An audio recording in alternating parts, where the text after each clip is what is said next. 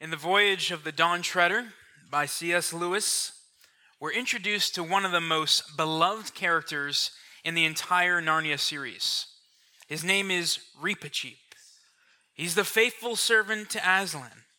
And now, what's essential to know about Reepicheep is that his entire life is driven by one desire it's to obey his king Aslan and to eventually live in Aslan's country for the rest of his days. In fact, that was the orientation of his heart throughout the entire series. At one point, he declares to Prince Caspian this staggering remark. He says, There are 12 of us talking mice, and I place all the resources of my people unreservedly at Aslan's disposal. And so, this quote summarizes the passion of his heart. He wished to serve, obey, and fight at whatever costs that his obedient service to the rightful king of Narnia would culminate in the enjoyment of the king forever. And that's exactly what happens.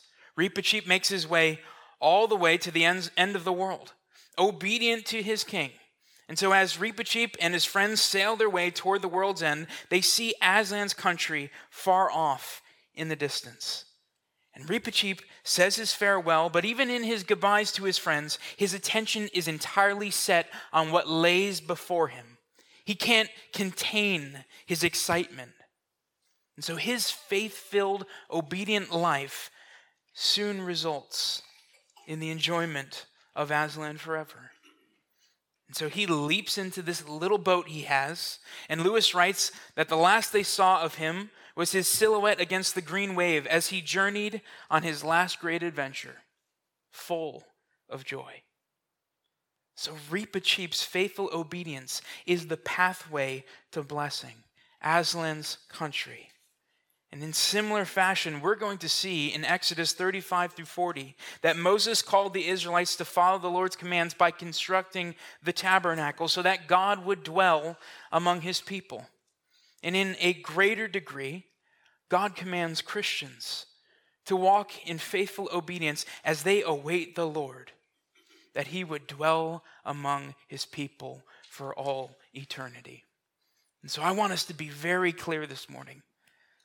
Obedience to God is the pathway to obedience. The blessing is God Himself. And so, with that said, we begin our time in Exodus 35. And so, if you're using one of the Bibles under the chairs, you can find our passage on page 75. And while you turn to Exodus 35, feel free to look at your outline. And you're going to notice that we have three main points this morning. Number one, Israel's obedience. Number two, Israel's blessing. And number three, God's dwelling. And so, first, we have Israel's obedience. And so, as you are turning to Exodus 35, it's helpful for us all to recall exactly where we've been in the book. Right? So, you'll remember that in Exodus 19, verses 5 through 6, Yahweh says to the Israelites, Now therefore, if you will indeed obey my voice and keep my covenant, you shall be my treasured possession among all peoples, for all the earth is mine, and you shall be to me a kingdom of priests and a holy nation. And so, as God's priests, they're set forth to make him known in all the world and to faithfully obey his commands, which is exactly what we saw all the way back in chapters 20 through 24. And so, God calls for Israel to represent him and to obey him. But while Moses is given instructions for the tabernacle to be built, what do the people do? Exodus 32, they craft their own God, they craft a golden calf. And so God's holy people, his holy nation, is defiled. And Moses makes an intercession. The covenant is restored. That we saw in Exodus 34. And so what we see this morning is a repentant and a restored people, a people who are called to build God's dwelling, the tabernacle. So, follow along with me. Exodus 35 starting in verse 1. Says, Moses assembled all the congregation of the people of Israel and said to them, These are the things that the Lord has commanded you to do. Six days' work shall be done, but on the seventh day you shall have a Sabbath of solemn rest, holy to the Lord. Whoever does any work on it shall be put to death. You shall kindle no fire in all your dwelling places on the Sabbath day. Now, just pause. What's the point of Moses commanding the Sabbath here? Seems kind of random, but it's not, because the Sabbath is now open to Israel once again, right? Which demonstrates that they depend solely on God rather than themselves. And so, what we see is a display of Israel's restored relationship with the Lord in verse 4. Look at it with me. Moses said to all the congregation of the people of Israel, This is the thing that the Lord has commanded. Take from among you a contribution to the Lord. Whoever is of a generous heart, let him bring the Lord's contribution. Look at verse 10. Let every skillful craftsman among you come and make all that the Lord has commanded. Look at verse 19. The finely worked garments for ministering in the holy place, the holy garments for Aaron the priest, and the garments of his sons for their service as priests. Verse 20 Then all the congregation of the people of Israel departed from the presence of Moses, and they came everyone whose heart stirred him, and everyone whose spirit moved him, and brought the Lord's contribution to be used for the tent of meeting, and for all its service, and for the holy garments. So they came, both men and women. All who were of a willing heart brought brooches, so nose rings, and earrings, and signet rings, and armlets, all sorts of gold objects, every man dedicating an offering of gold to the Lord and everyone who possessed blue or purple or scarlet yarns or fine linen or goat's hair or tanned ram skins or goat skins brought them. Everyone who could make a contribution of silver or bronze brought it as the Lord's contribution. And everyone who possessed acacia wood of any use in the work brought it. Verse 26. All the women whose hearts stirred them to use their skills spun the goat's hair. And the leaders brought onyx stones and stones to be set for the ephod and for the breastpiece and spices and oil for the light and for the anointing oil and for the fragrant incense. All the men and women, the people of Israel, whose heart moved them to bring anything for the work that the Lord had commanded by Moses to be done, brought it as a free will offering to the Lord. So, with the relationship restored and the covenant renewed with Israel, we find that these people have A, eager hearts. And so, number one, the resources are supplied in Exodus 35, 4 through 29, through eager and generous hearts. Now, just look with me at verse 5. It says, Take from among you a contribution to the Lord. Whoever is of a generous heart, let him bring the Lord's contribution. And so, this verse is followed by a long list of resources that are supplied in verse 10. You can see it there. There's a ton of things that they're to bring. But the point is that God made sure that the Israelites were supplied with all they needed for their work when they came out of Egypt. How do we know this to be true? Because in verse 5, they bring the Lord's contribution. It's his contribution from his victory, his pillaging over Egypt. But notice that this generosity of these people, they generously gave all that they had. Nobody's twisting the arms of the Israelites. So just listen to the eager language throughout, right? Verse 5 whoever is of a generous heart. Verse 21 everyone whose heart stirred him. Verse 29 all the people whose heart moved them to bring anything for the work that the Lord had commanded by Moses to be done brought it as a free will offering, a voluntary offering to the Lord. So there's a complete change here. Remember, just three chapters ago, the Israelites were literally ripping gold earrings from their ears to contribute to the construction of a golden calf. But now, look at what these repentant people have done. They respond to the Lord with generosity. Why? Because they now see how gracious God has been to them.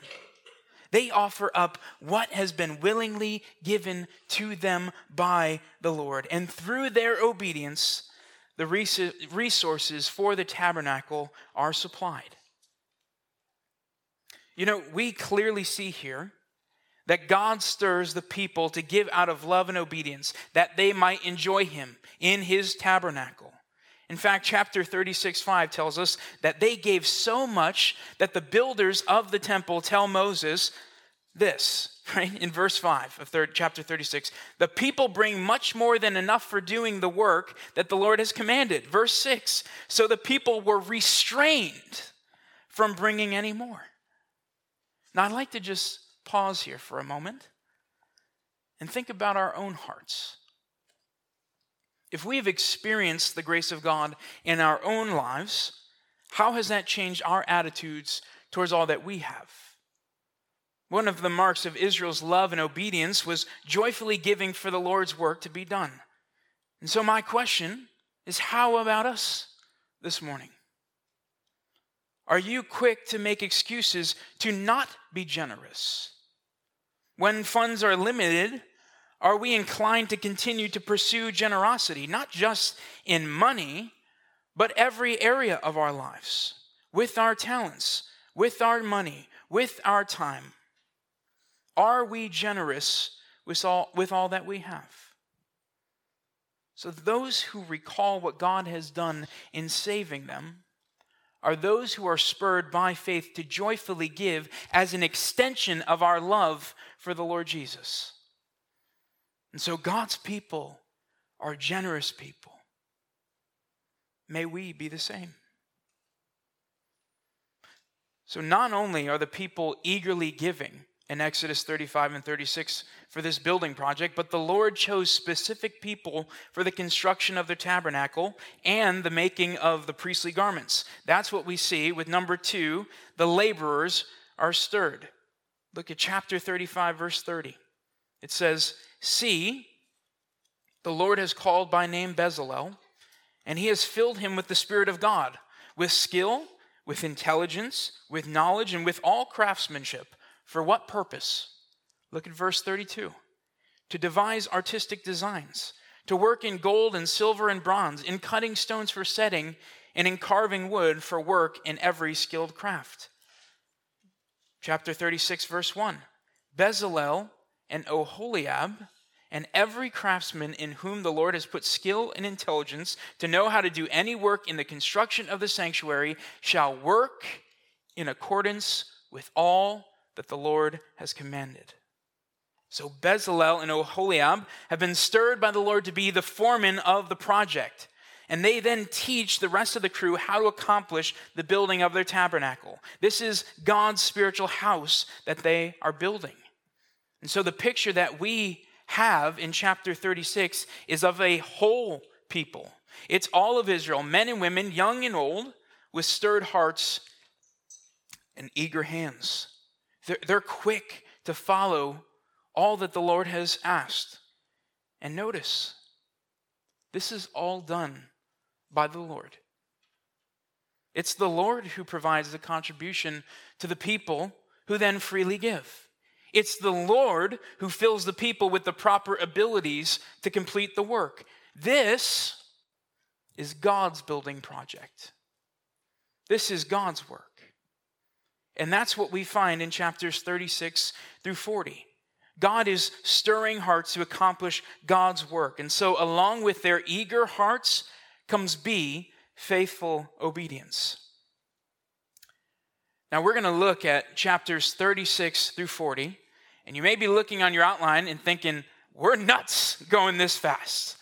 But I want you to see that this area of the text that we typically begin to get sleepy eyed when reading, there's a purpose in it. The details are significant. And so we can't miss the point this morning because what we find is a complete retelling of what God has communicated to Moses in chapters 25 through 30. So, no, this is not the same sermon as we saw with chapter 25 and 30. And so, the question we must ask is why on earth are we rereading what we've already heard?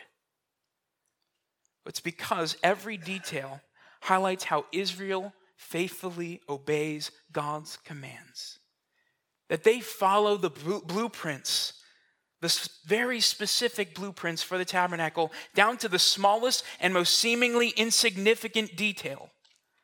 And so they demonstrate how Israel faithfully obey God in hopes for what will come.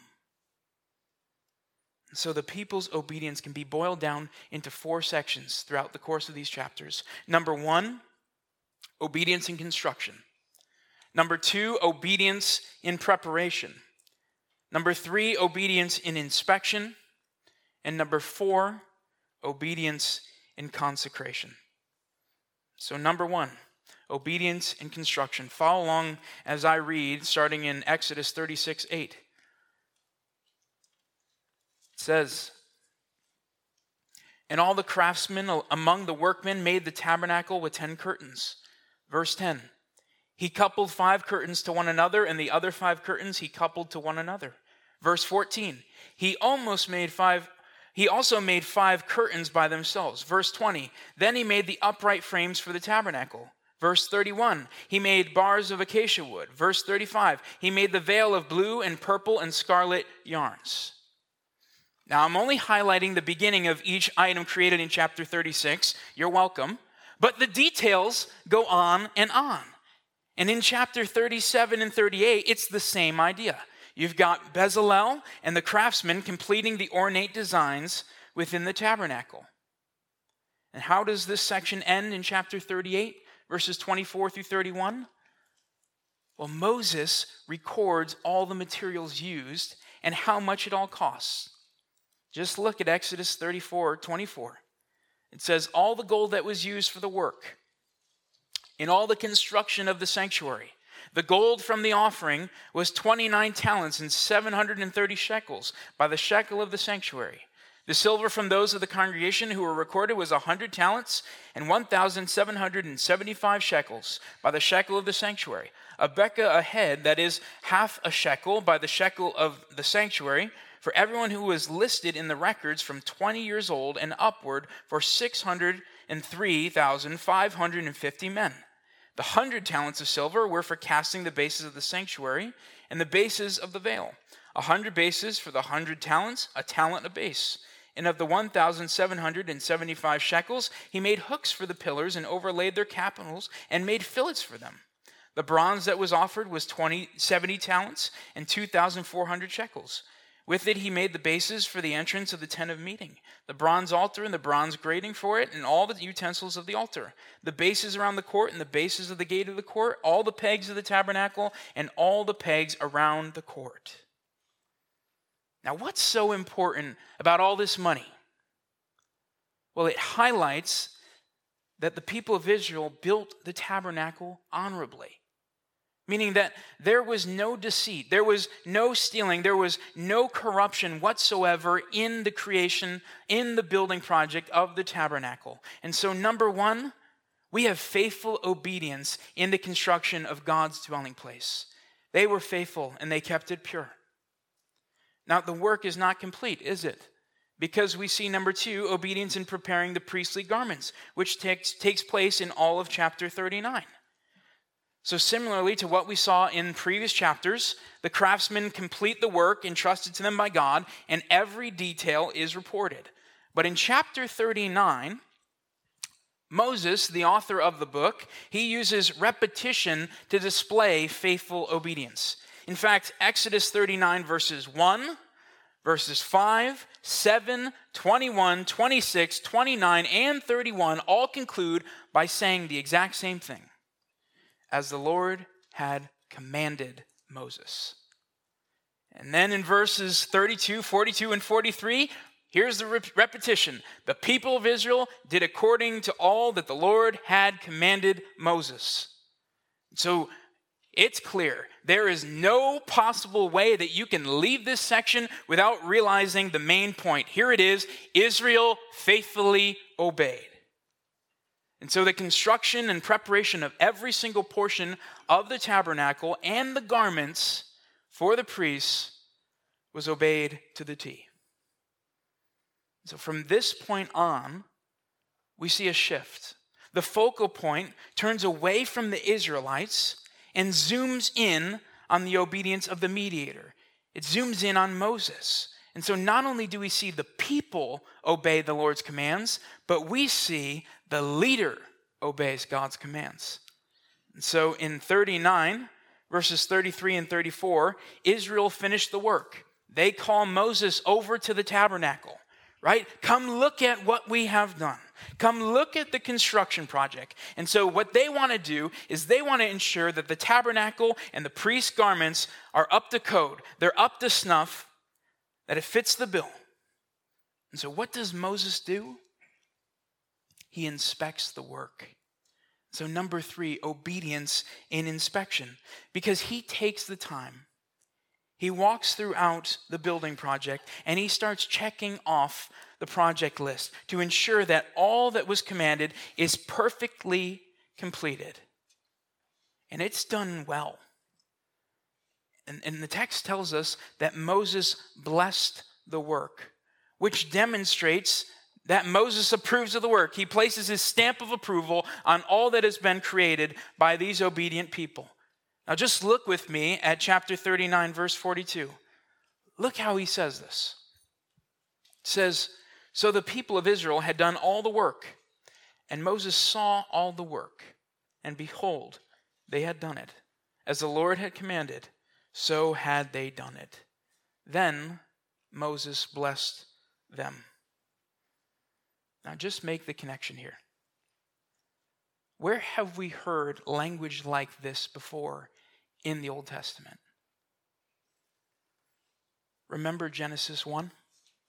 God created all things. God saw everything that He had made and said it was very good. You remember Genesis 2 2 through 3, which says, And on the seventh day, God finished his work that he had done, and he rested on the seventh day from all his work that he had done. So God blessed the seventh day and made it holy. And so now, Moses looks at all has been made by these obedient people. He declares that the work is finished and he blesses the Israelites. But why is this all so important? Why am I just chucking Genesis 1 and 2 here?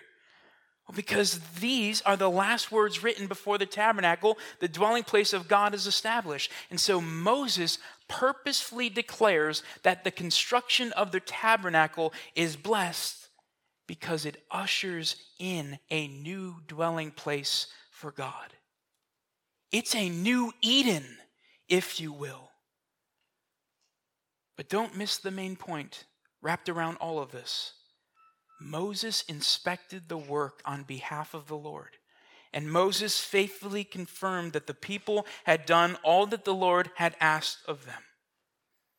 And so, once again, the people of Israel obey God in waiting for this new Eden tabernacle.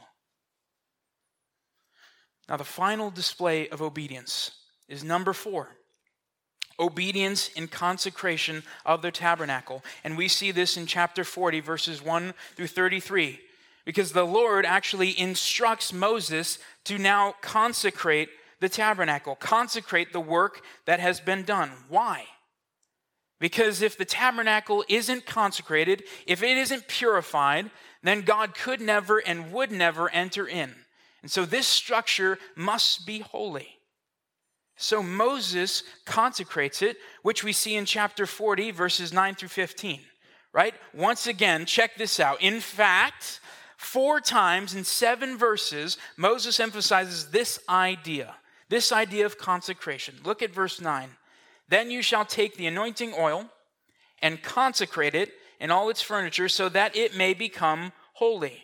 Verse 10, you shall consecrate the altar so that the altar may become most holy. Verse 11, you shall also anoint the basin and consecrate it.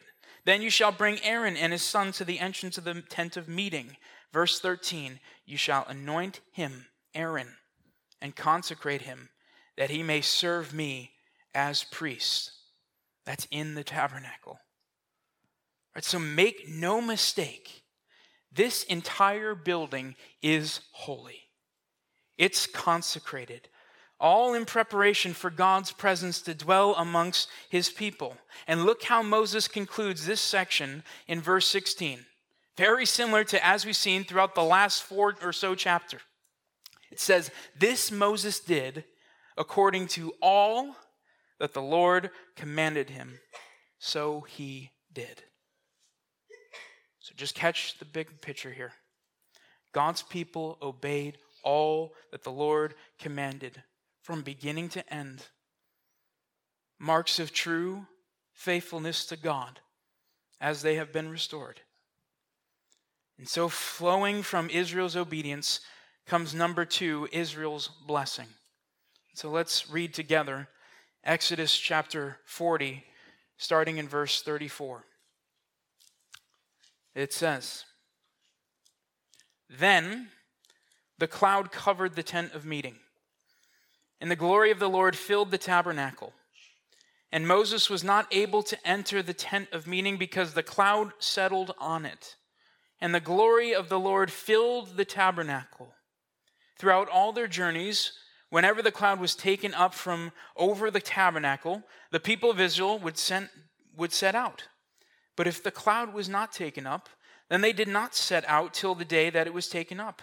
For the cloud of the Lord was on the tabernacle by day, and fire was in it by night in the sight of all the house of Israel throughout all their journeys. And so we see, number two, Israel's blessing, and specifically, God dwells among his people. Now just remember with me, we've been in the book of Exodus for a long time now, but go back to Exodus 1 and 2. It began with enslavement and death. And over the course of the book, We've seen God's persistent pursuit of his people, haven't we? Exodus 6 6, Yahweh declared to Moses, I will redeem you with an outstretched arm and with great acts of judgment. I will take you to be my people, and I will be your God. Chapter 19, 5 and 6. God said, If you obey my voice and keep my covenant, you shall be my treasured possession among all peoples, and you shall be to me a kingdom of priests and a holy nation. Now, how is it that these people are God's people and that he will dwell with them? What's the key to this glorious relationship? Notice it's obedience and faithfulness. They obey his voice and they keep his covenant. That's the pathway to enjoying God's glorious presence. They've been marked out, and his people live gloriously different from the rest of the world. And so the glory of the Lord dwelling among his people is the mark of God's approval. It declares that all has been carried out obediently through Moses' instruction, and therefore God is so so pleased to be with his people. In fact, do you recall what the Lord said in chapter 25? When they were originally being set and given instruction to create, to build the tabernacle? Listen to what it says in chapter 25, verse 8. Let them make me a sanctuary. Be obedient in making me a sanctuary. Why? that I may dwell in their midst. And so, multiple chapters later, that's what happens. We see the climax of the book of Exodus right here. And so, let me be very clear. The obedience, the obedience of God's people is the pathway to blessing. And what's the blessing in chapter 40 of the book of Exodus? It's God Himself. God is the blessing of His people. So I just want you to feel the weight of it. The Lord's presence, the fullness of God's glory dwells among men. Just think about it. The one who created all things by his word in six short days. The one who owns a thousand cattle on a thousand hills, the one who continuously keeps their hearts beating every second, the one who torched Sodom and Gomorrah, the one who unleashed the great flood in human history upon sinful men, the one who called out to Moses in a burning bush, the one who destroyed the wicked Egyptians, and the one who declared all the earth is mine, comes down to dwell with his people. What a scene. I mean, can you just imagine the mixture of joy and awe and reverence and fear? I mean, we thought we saw the Israelites shaking on their boots in Exodus 19 when God was dwelling on the top of a mountain. How about now when God infiltrates their camp? That's a sight to be seen. And so, if you look at this passage, you look in chapter 40, you see all the repetition of this glory of the Lord, the presence, the cloud descending and covering, filling the place. And it all declares this one glorious anthem for a people who have been beaten and battered, who have been in the wilderness, who have misstepped and sinned greatly. They now see that God has come, that their Lord is amongst them. And so they have a portable Mount Sinai. The great blessing of God's presence dwells in the midst of his people. So, not only does God now dwell among his people in Exodus 40, but B, God guides his people on earth. Just look at verses 36 and 38. Verse 36 says, Throughout all their journeys, whenever the cloud was taken up from over the tabernacle, the people of Israel would set out. But if the cloud was not taken up, then they did not set out till the day that it was taken up. For the cloud of the Lord was on the tabernacle by day, and fire was in it by night, in the sight of all the house of Israel throughout all their journeys. And so Moses tells us that in every single journey, the, the people of Israel, they're sent out and God's help, and they're sent out with God's help and God's direction. He's leading his people. Just look at the text, verse 37. If the cloud was not taken up, then they did not set out. They're not going anywhere till the day that it was taken up. And once it was taken up, they're moving on out. And so they are completely dependent on the Lord for direction, just as they saw their dependence on the Lord as He drew them out of the land of Egypt. And so God was leading them then in and through Egypt. And God is going to lead them out of Mount Sinai. Where are they headed? They're headed to the promised land. Why? Because Yahweh guides Israel as they carry out God's mission in and on the earth. As royal priesthoods, as we've seen in Exodus 19, they are to make him known among the nations. So God is among them, and God is leading them onward and out. And so we've seen all this quite clearly over the last few months. We've had the glorious opportunity to see how God has been using his people. God has been working in his people. And even today, we see how the obedience of God's people is the pathway to the blessing of God's presence. Those who keep his commands are those who enjoy God. But how does this all apply to us today? What does this have to do with me and you? Well, praise God that we worship the same God, the same God who pulled the Israelites out from slavery, who commanded them to be set apart and then dwelt among them. This is the same God that we serve right now. And so, those who have put their faith and trust in Christ alone, who are trusting in the finished work of Christ are those who are now called out of their love for the Lord Jesus to pursue obedience to the Lord in waiting for God to dwell among us forever. And so I want to highlight two points of application flowing from the book of Exodus, our chapters 35 through 40 specifically today. And so, first, I want us to see that the Christian obeys God's commands. And secondly, the Christian will one day experience God's presence. So, first, God's people obey God's commands.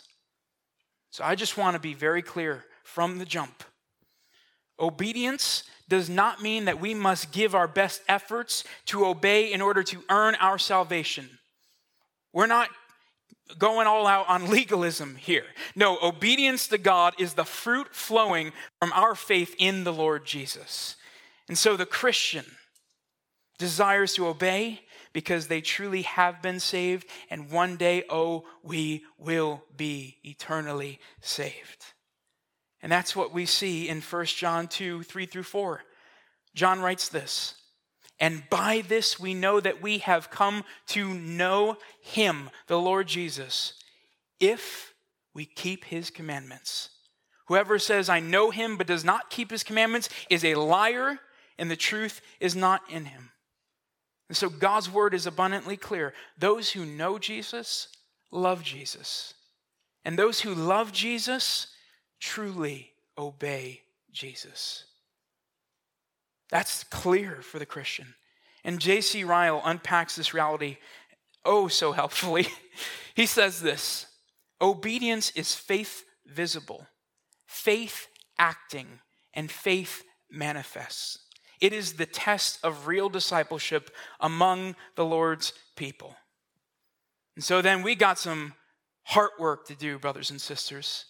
What exactly does it look like for the people of God to be obedient, to walk in obedience as God's people? Those who have been radically transformed by the glory of the gospel, inflamed with a love for the Lord Jesus. I think it looks like a bunch of things, but to name a few, we must be obedient to God's great mission. We are proclaimers of the gospel. And so we should be declaring the good news of the gospel to those that we know, those that we love, and those that we meet in the middle of the supermarket. And so this is an area that I struggle with. I, I, I would love to excel still more because I'm prone to pursue comfort and ease rather than pursue gospel conversations with others. I'd rather chuck obedience to the door for the sake of my own well being. And so we must be faithful to continue to pursue godly gospel conversation with others for the glory of God's name. And so it doesn't mean perfection. It doesn't mean a 100% success rate. It means intentional and thoughtful interactions about who Jesus is, is, excuse me, and what he has done. But that's not the only way that we are obedient people. But it may look like also being active in the fight against sin. Things like lust, pride, envy, malice, or hatred. And so those who have been made new are those who don't tolerate sin, who don't just sit in the swamp of sin, but put to death sin in our hearts and minds by the power of God's Spirit. We've been transformed, therefore, we live radically new, faithfully obedient lives. Or if you're a parent in the room, obedience looks like loving and discipling your children, raising them in the fear and admonition of the Lord. Or for those who are prone to grumble like me, recalling to mind the call, the command from Philippians 2:14 is helpful. Do all things without grumbling or complaining. That's a specific command in the New Testament. And so brothers and sisters, I do not want us to miss this this morning. As the Lord's people, Obedience is not an afterthought of our faith, it's a daily mark of our faith. We are obedient people. So let me ask the question In what areas of our lives have we been stagnant regarding obedience to the Lord? Are there areas of your life that you have turned a blind eye to obedience in hopes to cling to what is ungodly? In what ways would you like to grow in obedience? Is your faith visible? Is it acting? And is it apparent? Christ has redeemed us. He has set us apart from the world as his obedient children. And so I pray that we would live obedient lives for Christ's sake, considering the grace that we have experienced and the blessing that lies ahead. And so I do not want us to forget our story about Reepicheep. Right? The, the one from the introduction, the one who was faithful to Aslan throughout his whole life, which which was the path to his final enjoyment of Aslan forever. So the Christian is called and commanded to obey God for their whole lives. And what's the hope for the Christian? Our obedience here and now, driven by the Spirit of God, is leading us to a blessing. And what's the blessing? That we will experience endless joy in God's presence for all eternity. What's the glorious blessing for every obedient Christian? It is God Himself. God's the reward of all of heaven. That was the promise in the garden. That was the desire in Exodus, and it will be fulfilled to the uttermost in the end. And so, secondly, the Christian will experience God's presence. So, if you don't mind, turn with me to Revelation chapter 21. We got to see this. It is a glorious passage. So, while you're turning to Revelation 21, I'd like to remind you that throughout the entire narrative of Scripture, the unending promise for the believer is that God will dwell in the presence of his people forever, just like we saw in Exodus 35 through 40. And so God comes to dwell with his people. But I want us not to miss this. The physical picture that we saw in Exodus 35 through 40 points us this morning to a greater spiritual reality. And so the, the tabernacle is a foretaste of the new creation where God will once and for all dwell among his people. So, in the end, and at the end, what we get from God is God Himself. He is the blessing of his people. He is truly the one that we will enjoy. Just listen and follow along. Revelation 21 1 through 4. Then I saw a new heaven and a new earth. For the first heaven and the first earth passed away, and there was no longer any sea. And I saw the holy city New Jerusalem coming down out of heaven from God, made ready as a bride adorned for her husband. And I heard a loud voice from the throne saying, Behold, the tabernacle of God is among men, and he will dwell among them, and they shall be his people, and God himself will be among them. Do you hear that Exodus 19 language? He will be among them. Keep reading. And he will wipe away every tear from their eyes. And there will no longer be any death. There will no longer be any mourning or crying or pain. The first things have passed away. Brothers and sisters, can you even wait for this day? God is coming for his pure bride. And so, in the same way that God came down and dwelt among his people in Exodus 40, God himself, the tabernacle of God, will be among us. He will be among his people. We will be his people. And tears and death and mourning and crying and pain will be absolutely obliterated. No more sin. Only God who reigns as King and Lord of his people. And so, my question this morning is one that I contemplated throughout the past few weeks as I've been preparing. And I've thought to myself, is the blessing of God's presence worth the hassle of light momentary obedience now? Is the blessing of God's presence worth it? Should I be worried about getting duped by God in the end? No. No. This future reality is only known and enjoyed by those who have been transformed by God's Spirit. Our obedience connected with our love and our allegiance leads to sweet, sweet bliss. True enjoyment of God where sin and death are no more. What we have Christian, is at the end of all things, after dealing with difficulty and strife all our days, when we rest forevermore, we get to enjoy God. Full and complete satisfaction in Him. This is the sweet hope of the believer. However, if you are not yet, if you have not yet put your faith in the Lord Jesus, if you have not trusted in the one who lived the life we could never live, who died the death that we most certainly deserve to die, and rose from the dead, then unfortunately you should not feel safe. You should not feel secure. There is no sense of hope for those who are lost and apart from the Lord Jesus. But why not? Because there's no hope for those who have not trusted in Christ. A life of rejection ends in destruction. So your sin separates you from a holy and good God.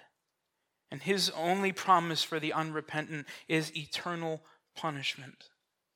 No peace, no joy, no life. And so, if you're in opposition this morning to the one who is to come, and he will come, then I appeal to you this morning to repent of your sin, to look upon the Lord Jesus, that you would not experience his fury on the last day, but that you would experience endless joy in him forever. He is truly mighty to save, and he is mighty to satisfy. So I pray that you would trust on the Lord Jesus, that you would be saved. And you, dear believer, how do you feel about living in the presence of God forever? Is your entire life driven by that one desire to know Him now, but know Him and enjoy Him for all eternity? Are you following the pathway of obedience as an outpouring of the faith that has been given to you through Christ's precious work? Here's my charge to you. Let the glorious redemption that we have experienced through the Lord Jesus Christ drive our commitment to his service and the promise of our future dwelling with God, that we would, would be stirring our hearts all of our days to live radically separated from the world and living wholeheartedly in radical obedience to Him because, my oh my, He is worthy of our praise now and He is worthy forevermore. So may God give us the grace right now to be a people who walk in faithful obedience to the Lord, with taste buds for heaven's joy as we await the day when our King dwells among his people forever. Let's pray. Heavenly Father, we thank you for the Lord Jesus, the one who lived the life that we could never live, who died the death we deserved and rose from the dead three days later as King of all things. God, we thank you for the Lord Jesus that he now ushers his people by faith for one day to be revealed in your presence. God, we pray that as we go through life that we would be walking as faithful servants of you. That we would be faithful to the tasks that we have been given, that we would be obedient servants, which we know is the pathway to enjoying your glory forever. God, we pray that we would truly have taste buds for heaven's joy that we would hate sin, and that we would walk in righteousness for Christ's name's sake. And we pray all these things in Christ's name. Amen.